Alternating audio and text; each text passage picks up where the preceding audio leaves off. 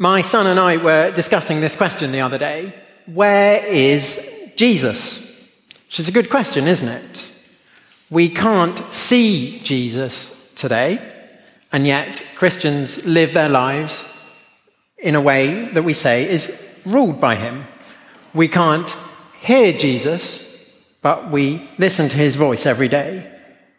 We speak to him. We've done that already in this gathering, haven't we? Where is Jesus now? Well, there are a number of ways of answering that question, but I think the dominant one that the Bible gives us is, as we've already heard, that he is seated at the right hand of the Father. We don't say a formal creed that often at All Souls, but all three authorized creeds of the Church of England make that point. They contain the truth that Jesus is sitting at the right hand of the Father. It is that central to the Christian faith. Or hear what the great uh, French reformer John Calvin says about it. He, that's Jesus, therefore sits on high, transfusing us with his power, that he may quicken us to spiritual life, sanctify us by his Spirit, adorn his church with diverse gifts of his grace, keep it safe from all harm by his protection, restrain the raging enemies of his cross and of our salvation by the strength of his hand, and finally, hold all power in heaven and on earth. All this he does until he shall lay low all his enemies, who are our enemies too, and complete the building of his church. This is the true state of his kingdom.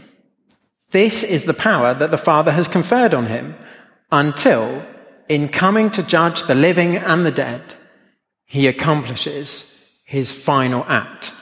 The language is a bit old, isn't it? But Calvin's point is clear. Jesus is sitting at the right hand of the Father, giving us power, making us alive protecting us and building his church.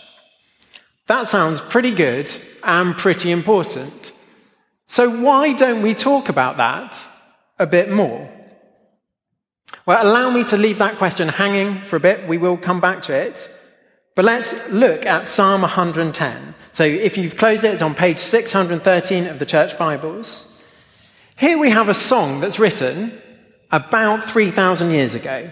The title tells us that it is by King David, a fact that Jesus confirms when he quotes its opening lines in discussion with the Pharisees and the teachers of the law, as Matthew, Mark, and Luke all record in their Gospels for us. Jesus tells us that David was speaking as a prophet under the inspiration of the Holy Spirit, seeing things that he could not otherwise have seen. So, what is it that David sees in Psalm 110? Or perhaps a better question might be what is it that David hears? For in the psalm, we hear the Lord, capital letters, if you look at that, the first verse, capital letters Lord, giving two messages, two oracles to David. The first one starts there in verse 1, the Lord says to my Lord, and the second one starts there in verse 4, the Lord has sworn and will not change his mind. And both of them seem a bit weird to us on first reading, perhaps. What is God talking about? Why is this Lord, capital letters, revealing to King David a conversation that he, the Lord, seems to be having with someone else who's also co- called Lord at the end of verse 1, not capital letters? Who is he? Or, verse 4, why does the Lord, capital letters again, call someone a priest forever? And who is Melchizedek? And why are these two messages, these two oracles, oracles put in the same psalm? Lots and lots of questions. So let's see if we can kind of sift through it to find the gold in this psalm. We'll need to work quite hard over the next uh, few minutes to answer those questions, but I, I hope it will pay off as we see what it means for us today in a few minutes' time. So, question one Who are the Lord and the Lord? Verse one. English is slightly unhelpful at this point, Because when I say Lord and Lord, you can't tell which one I'm talking about. But they are fundamentally different words in Hebrew. So, as I said, the first one, written capital letters, you see that at the beginning of verse 1 again. That represents the letters that we kind of say sometimes as Yahweh. It's a representation of the name that God revealed to Moses in chapter 3 of Exodus at the burning bush. I am who I am, we sometimes uh, render it as. It's a special name, and there's no way that a Hebrew like David would ever use it to mean anyone else than the Lord God, the creator of the heavens and earth, the true king of Israel. It's God's name for himself to speak of his covenant love and faithfulness. The second Lord, not capital letters, is a different Hebrew word, and it means something like master. It's a term of respect and honor, showing that the person that you're calling Lord is above you in status. Kings, governors, military leaders, they could all sort of be called by this word. And so it's a bit weird that David, God's king over all of Israel, should call someone Lord, Master. And yet he does. David is being let into a conversation between the Creator God Yahweh and Yahweh's true king, someone far greater than even David himself. It'll be no surprise to any of you who've been following our summer series in the Psalms that this person is Jesus, and we will get to that in a moment. But let's just deal with verse 4, the questions from that as well, because together with verse 1, it sort of uh, forms the foundation of a magnificent building that Scripture wants to build on top of it. Let me read verse 4 again. The Lord has sworn and will not change his mind. You are a priest forever in the order of Melchizedek. So we'll take questions two and three uh, together. Why does God call the Lord a priest forever? And who is Melchizedek? Two questions together in verse 4. So we have Yahweh, capital letter uh, Lord, making a solemn promise. He will not break to this same person, this David's Lord or Master. And the promise is that he will be a priest a representative of humans to God and God to humans, a kind of go between. But he is no ordinary priest. He is a priest forever, which is a bit odd because you can only really be a priest whilst you're alive. And there's another odd thing. This priest is of the order of Melchizedek. And that isn't the normal sort of order or group of priests in ancient Israel. They were the sons of Aaron from the tribe of Levi. But when we remember that one of the things that David did early on in his reign as king was to capture the city of Jerusalem, it might begin to make a little bit more sense to us. We can picture David sitting in his new capital on the fortress hill, which is called Zion, which is there in verse 2. And God uses this language of um, Old Testament history to make this promise to David. Because David is now sitting in the position that Melchizedek once sat in. He is king of Jerusalem, just as Melchizedek was when he first appears back in Genesis chapter 14. And in Genesis 14, we also find out that Melchizedek is priest of God Most High. So, in this verse, verse 4, David seems to be declared a priest who is also a king, like Melchizedek. Neither of them served in the sanctuary like the normal priests offering sacrifices, but they were priests in the go between sense. Now, I hope that answering those questions briefly helps us to see what this psalm is about a bit more. Because great though David was, and he was great, God told him, this psalm is not about you. Verse 1. Let me read it again. The Lord says to my Lord, Sit at my right hand until I make your enemies a footstool for your feet. It is about David's Lord. And verse 4, as we've just seen, it's about a priest king who will rule forever. As Peter pointed out on the day of Pentecost, David died and he was buried in Jerusalem. He was not this priest king forever. So the search goes on among David's descendants and his successors for one who is the king of this psalm. A king who God would give amazing and total victory to. Verse 1 He would rest his feet on his enemies like a footstool, as if there was no danger at all. Verses 2 and 3, if you look at those, God himself would make this king's kingdom bigger and provide him with a powerful and willing army. And whilst the picture of verses 1 to 3 is sort of of God being the active one in this, with the king just kind of sitting there, it changes in verses 5 to 7 if you look down at those. Now we see the king will do his job of smashing enemies like we hear in Psalm 2. In their arrogance, God's enemies had raised, uh, had risen up against the Lord and his anointed king.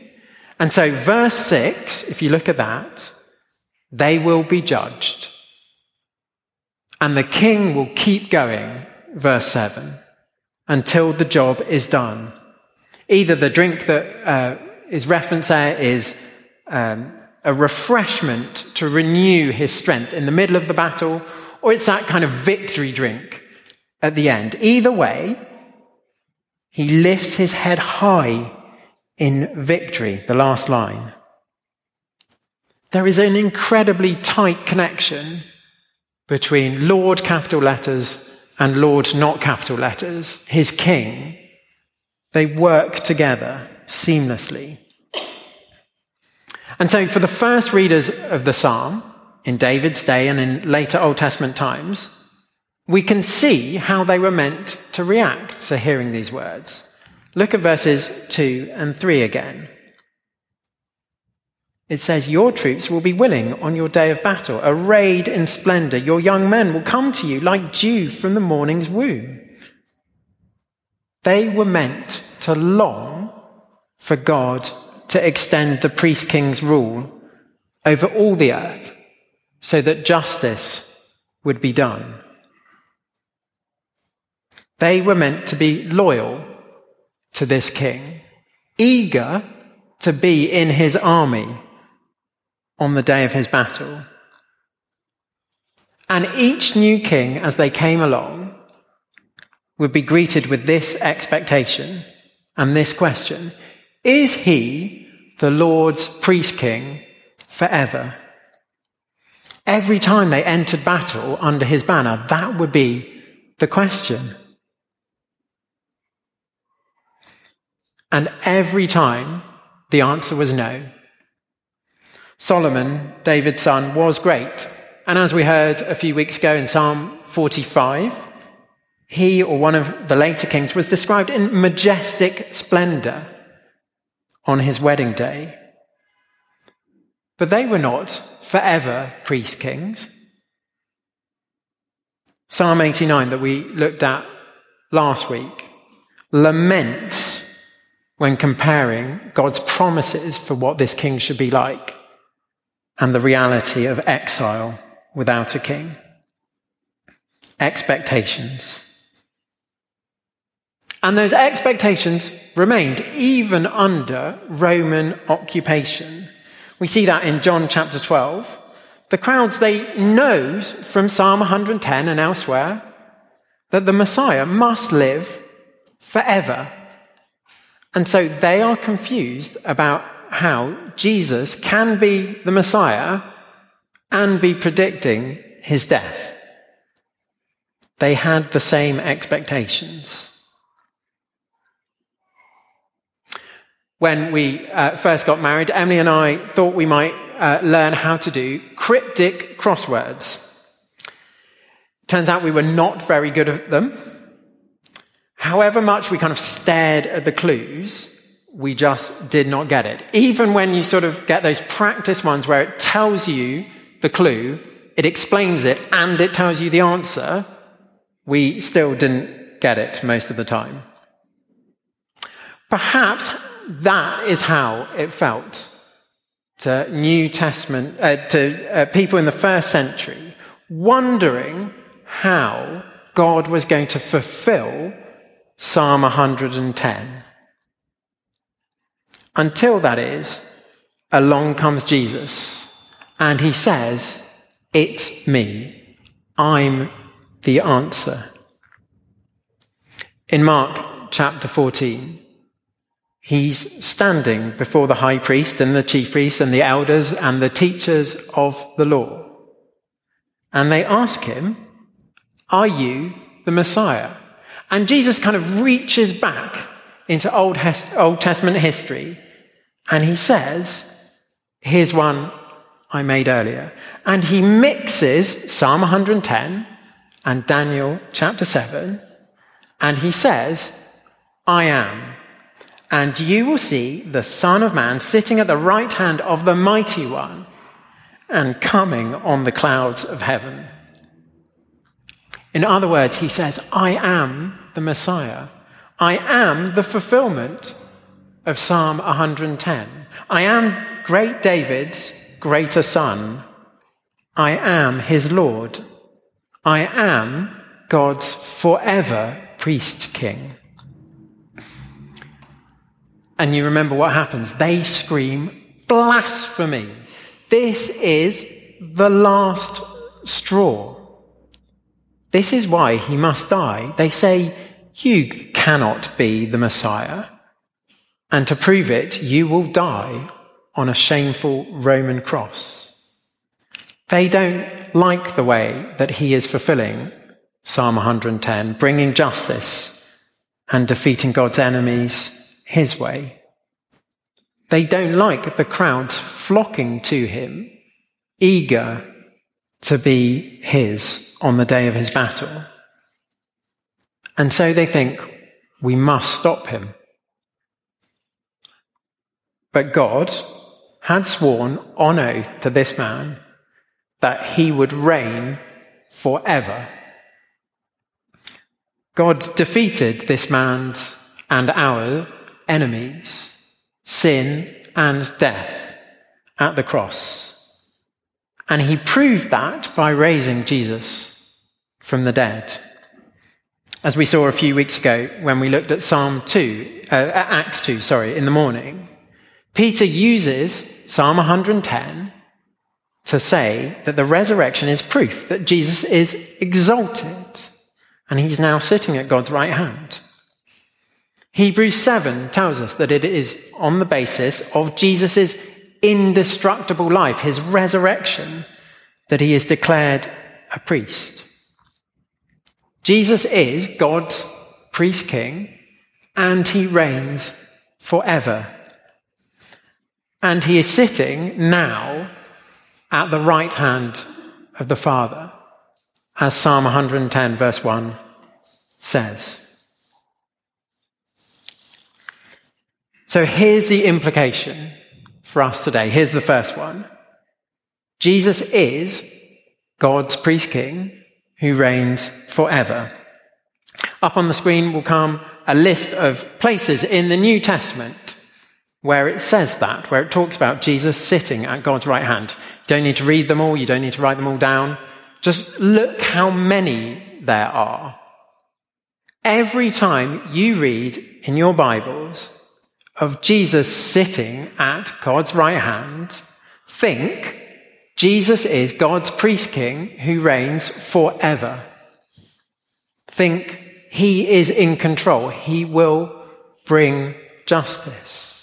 He will defeat all his enemies. We can react to that wonderful truth, like the first readers of the psalm.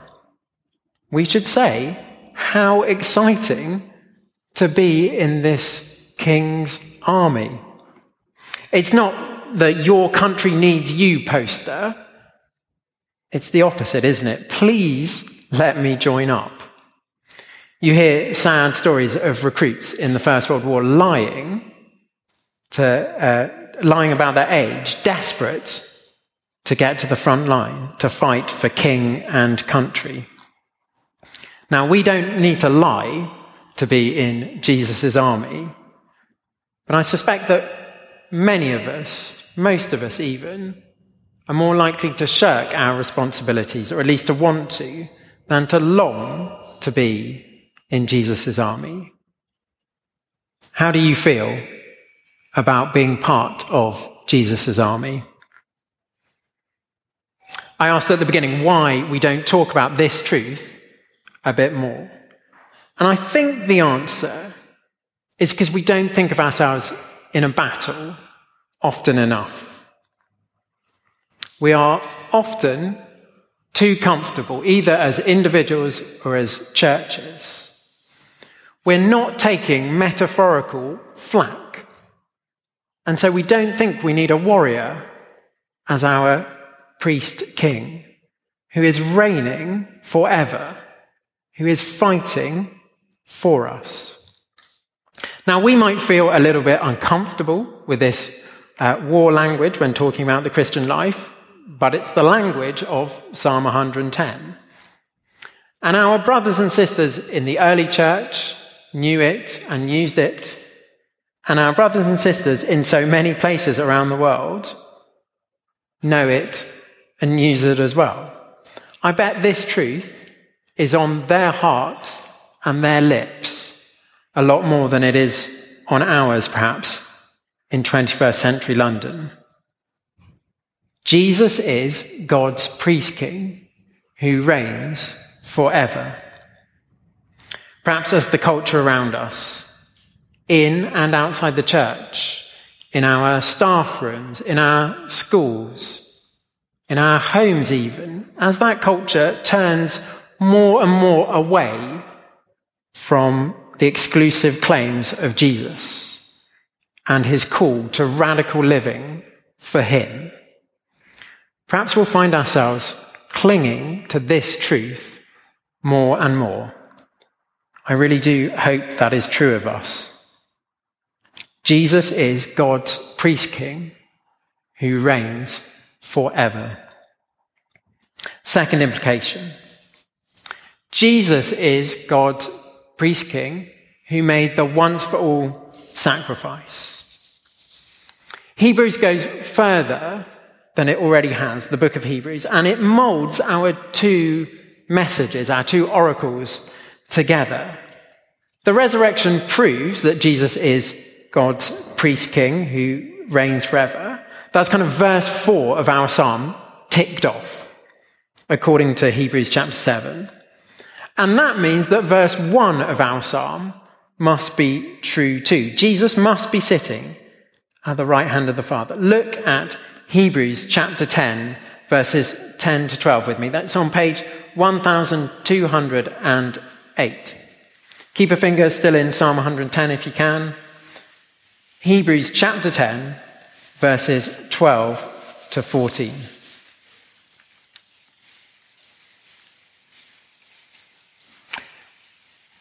It says, But when this priest had offered for all time one sacrifice for sins, he sat down at the right hand of God.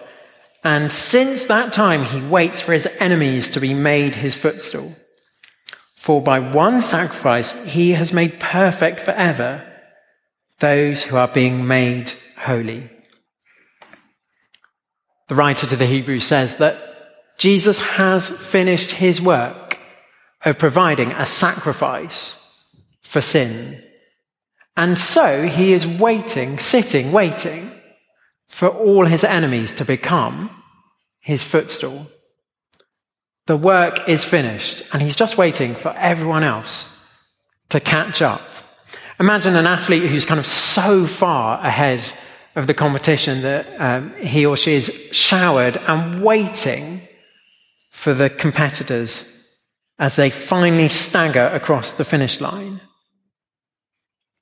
Jesus is God's priest king who made the once for all sacrifice. We don't need to strive, but to trust him. The great enemies of sin and death are defeated. Again, perhaps we don't think about this truth of Jesus sitting at the right hand of the Father as often as we should because we think too little of those enemies sin and death. We put them in boxes. We put death in a box marked 60 years' time or whatever it is, and we think it's safe there. But the reality is different. Only by God's special grace in Christ is our sin defeated. And only by his common grace do we happen to live in a time and a place of incredible medical care. That makes us feel secure against death. But we're not. It is all around us.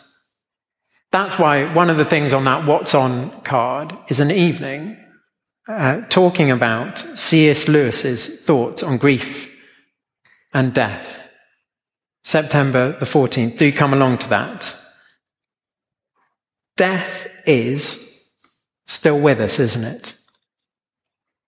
And so we desperately need this king, priest, who made the once for all sacrifice.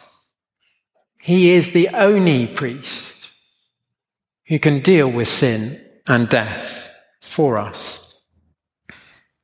And he has. Their reign of terror is over for those who trust Jesus' death and resurrection. Those who look to him as he sits enthroned at God's right hand. Let me read verses 1 and 4 of Psalm 110 again. The Lord says to my Lord, Sit at my right hand until I make your enemies a footstool for your feet. Verse 4. The Lord has sworn and will not change his mind. You are a priest forever in the order of Melchizedek. Jesus is God's priest king who reigns forever. Jesus is God's priest king who made the once for all sacrifice. Will you join his army? Will you trust his death? Will you look to him sitting enthroned on high at the right hand of the Father?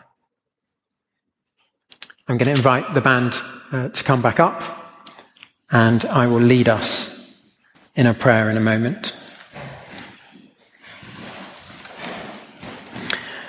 Our Father, we praise you that that is where Jesus is, seated at your right hand because of his indestructible life, that you raised him there.